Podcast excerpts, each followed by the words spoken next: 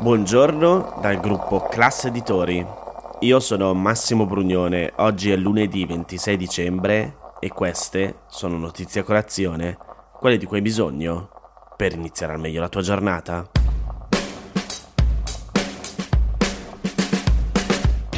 Niente giornali in edicola oggi, e le notizie online non sono così allettanti, se non qualche caso di cronaca che però di sicuro avete già letto tra un messaggio di auguri di Natale e l'altro sul vostro smartphone. Avevo tenuto da parte qualche notizia fredda di quelle che non scadono apposta per oggi, però poi sabato ho letto l'intervista di Antonio Polito all'ex presidente del Consiglio Mario Draghi sul Corriere della Sera. È lunga, ma ho pensato che valesse l'intero spazio della puntata di oggi, che ancora siamo in clima di feste natalizie. Ve la leggo. Mario Draghi mi accoglie sorridente, dice Antonio Polito, sfoggiando il senso dello humor che gli italiani hanno imparato a conoscere nelle sue conferenze stampa da Premier. Fuori da palazzo Chigi dice che sta sperimentando un po' di tempo libero. Faccio il nonno, ho quattro nipoti e mi godo il diritto dei nonni di poter scegliere che cosa fare. Anche per questo ho chiarito che non sono interessato a incarichi politici o istituzionali né in Italia né all'estero. Qualcuno ha detto che lei abbia cercato questa libertà accelerando la caduta del suo governo, gli dice il giornalista del Corriere della Sera. E Mario Draghi risponde: Se guardo alle sfide raccolte e vinte in soli 20 mesi di governo, c'è da sorridere a chi ha detto che me ne volessi andare, spaventato dall'ipotetico abisso di una recessione che fino ad oggi non ha trovato riscontro nei dati. Ero stato chiamato a fare, dopo una vita, un mestiere per me nuovo, e l'ho fatto al meglio delle mie capacità. Sarei dunque rimasto volentieri per completare il lavoro, se mi fosse stato consentito. Allora Apolito gli chiede che Italia trovò quando è entrato a Palazzo Chigi nel febbraio del 2021 e che Italia ha lasciato ai suoi successori. A febbraio 2021 la situazione era molto difficile. La pandemia uccideva centinaia di persone ogni giorno, la campagna di vaccinazione stentava a decollare, l'economia era ferma, c'era grande incertezza sulla riapertura delle scuole. Poi, quando si era cominciata a vedere la fine del tunnel, scoppiò la guerra. Adesso siamo in un contesto internazionale complicato di incertezza geopolitica e di rallentamento economico globale. Tuttavia l'Italia ha mostrato di sapercela fare. Quest'anno cresceremo di quasi il 4%, più di Francia e Germania, dopo i sette trimestri di crescita consecutivi durante il mio governo. Il debito pubblico in questi due anni è calato come mai nel dopoguerra e l'Italia è l'unico grande paese europeo che negli ultimi anni è riuscito ad aumentare le proprie quote di mercato nell'export internazionale. Ma dal punto di vista sociale, gli chiede Polito, come si può costruire un paese più equo? E Mario Draghi risponde, i dati dell'Istat ci dicono che quest'anno le nostre politiche sulle famiglie hanno ridotto la disuguaglianza, misurata dall'indice di Gini, dal 30,4% al 29,6% e il rischio di povertà dal 18,6 al 16,8%. L'ufficio parlamentare di bilancio ha stimato che le nostre misure di sostegno hanno praticamente azzerato l'impatto del caro vita sulle famiglie più povere, con forti effetti redistributivi. All'inizio del 2021 il tasso di disoccupazione in Italia era al 10,2, a ottobre era sceso al 7,8 e il tasso di occupazione ha raggiunto il 60,5%, un record storico. È un dato molto importante perché la fonte maggiore di disuguaglianza è la disoccupazione. Questi sono i risultati dell'agenda sociale ed economica del governo che ho avuto l'onore di presiedere eravamo anche vicini all'introduzione del salario minimo e alla riforma del reddito di cittadinanza per farlo funzionare meglio. Ma questo è il passato. Ora occorre guardare avanti. E allora il giornalista gli chiede: E ora dove sta andando l'economia globale? L'inflazione ha messo le banche centrali davanti a una sfida che non fronteggiavano da molto tempo.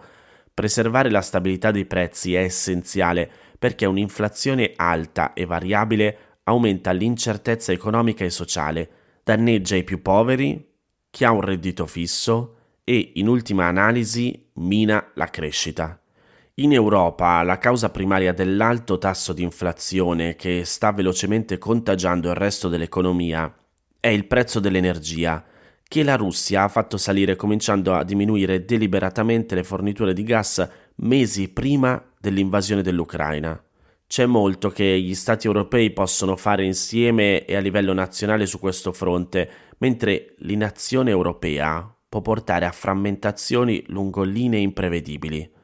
L'accordo su un tetto al prezzo del gas raggiunto nei giorni scorsi è un risultato importante, per cui l'Italia si è battuta da mesi. Adesso va applicato in modo efficace. È poi prioritario che i governi continuino a proteggere i più fragili. A questo proposito, sarebbero opportune nuove iniziative europee che ricalchino il Fondo comune di sostegno al mercato del lavoro adottato durante la pandemia. Ed ecco che arriva un'altra domanda.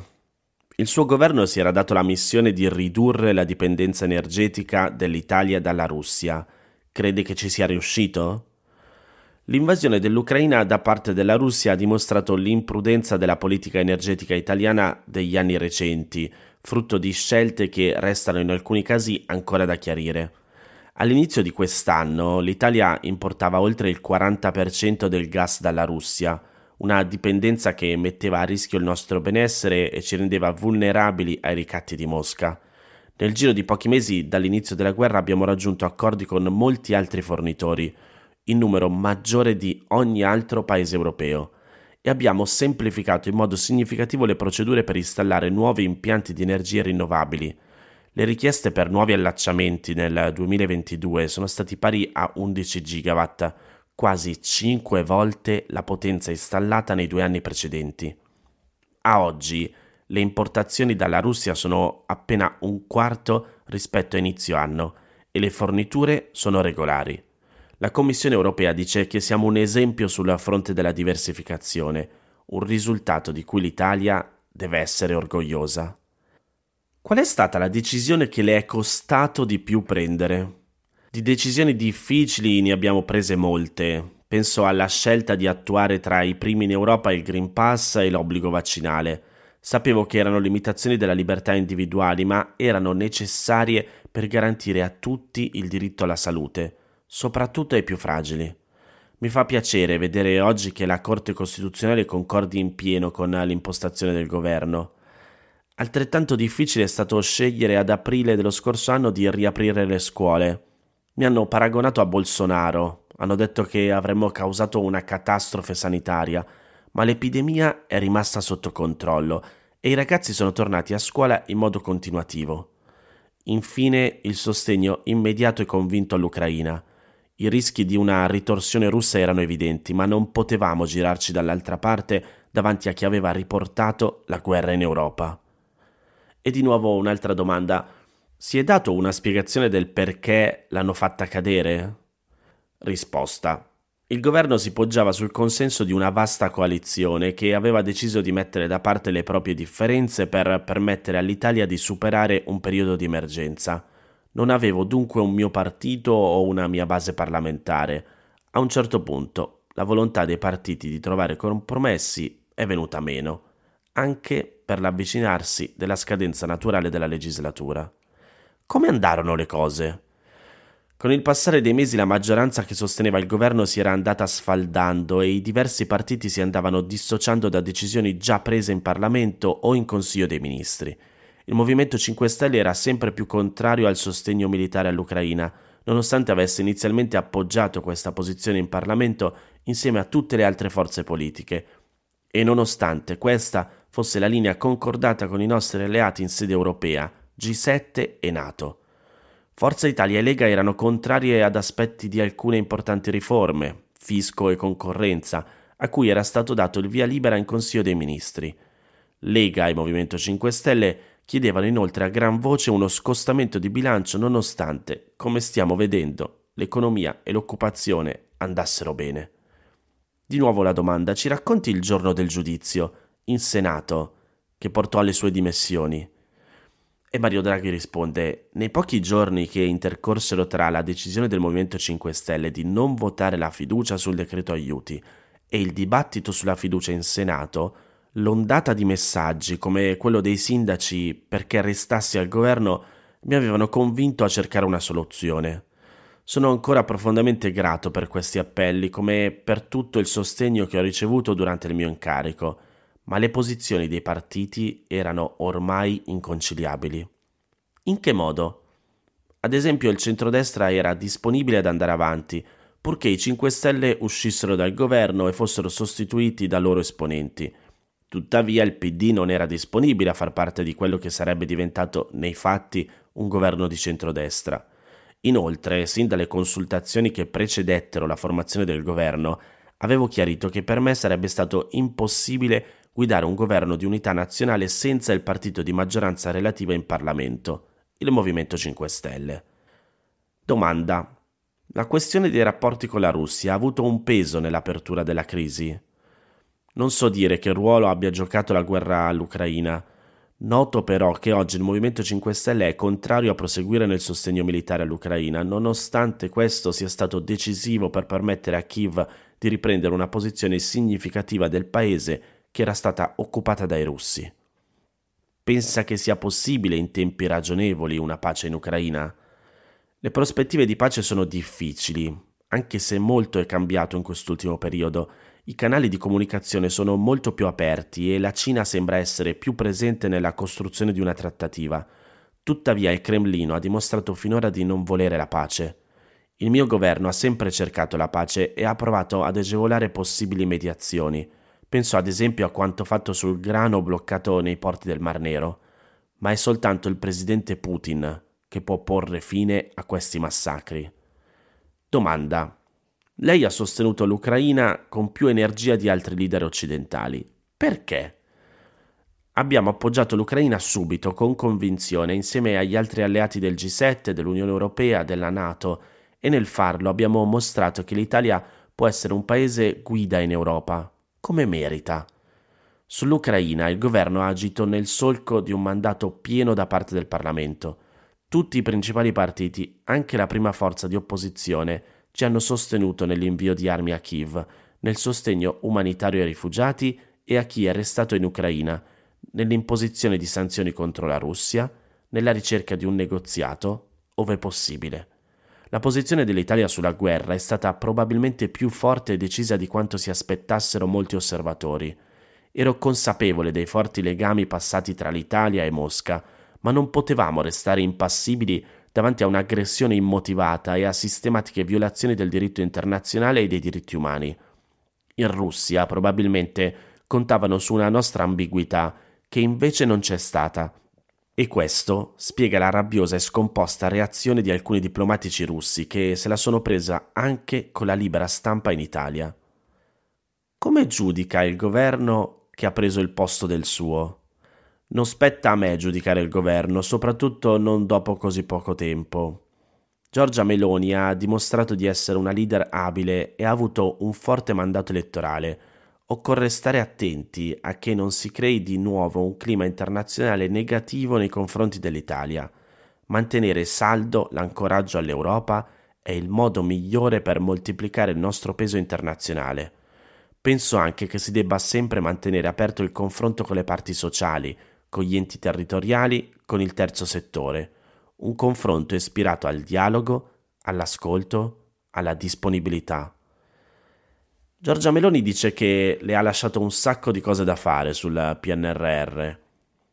E Draghi risponde: Abbiamo rispettato tutti gli obiettivi dei primi due semestri, come ha certificato la Commissione europea. Questo è l'unico indicatore da cui dipende l'erogazione dei fondi, che infatti è avvenuta in modo puntuale. Mi avrebbe fatto piacere completare il lavoro che avevamo portato avanti e qui mi riferisco in particolare agli obiettivi del secondo semestre di quest'anno. Ne abbiamo raggiunti circa metà nel tempo che ci è stato dato. I rimanenti obiettivi sarebbero certamente stati raggiunti prima della fine di questo semestre, come è avvenuto nei due semestri precedenti. Credo che il governo attuale sia altrettanto impegnato e non ho motivo di dubitare che raggiungerà tutti gli obiettivi previsti e necessari per la riscossione della terza rata. Di sicuro la conflittualità politica si è molto acuita dopo la fine del suo governo. Secondo lei questo può essere un problema per il paese nel 2023? Negli ultimi due anni, dice Mario Draghi, l'Italia ha dato prova di grande coesione. Ci sono stati contrasti anche forti, ma il dialogo è rimasto costruttivo. Abbiamo perseverato la pace sociale. Oggi abbiamo davanti un momento di maggior contrapposizione. È normale, perché si è esaurita l'esperienza dell'unità nazionale. Spero però che possa essere preservato un clima sereno, che la maggioranza sappia far sue le proposte costruttive dell'opposizione e che l'opposizione sappia sostenere il governo quando è nell'interesse nazionale farlo.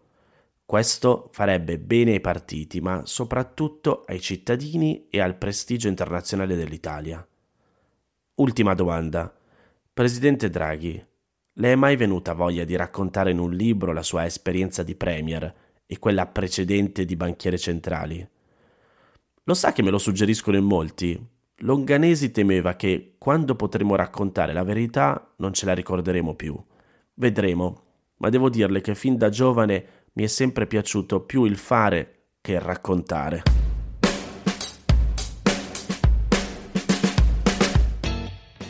Se volete continuare con un'altra lettura politica di un tema che ha toccato Mario Draghi, cioè il PNRR, nel link che vi metto nel sommario di questa puntata, dove ci sono tutti i podcast di classe editori, potete ascoltare la puntata di Notebook del direttore di Milano Finanza Roberto Sommella.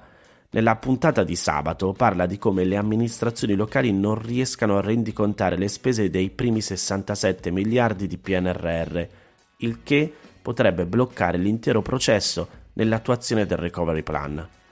Se volete scrivermi potete farlo all'indirizzo email notiziacolazione.it. Io vi leggo.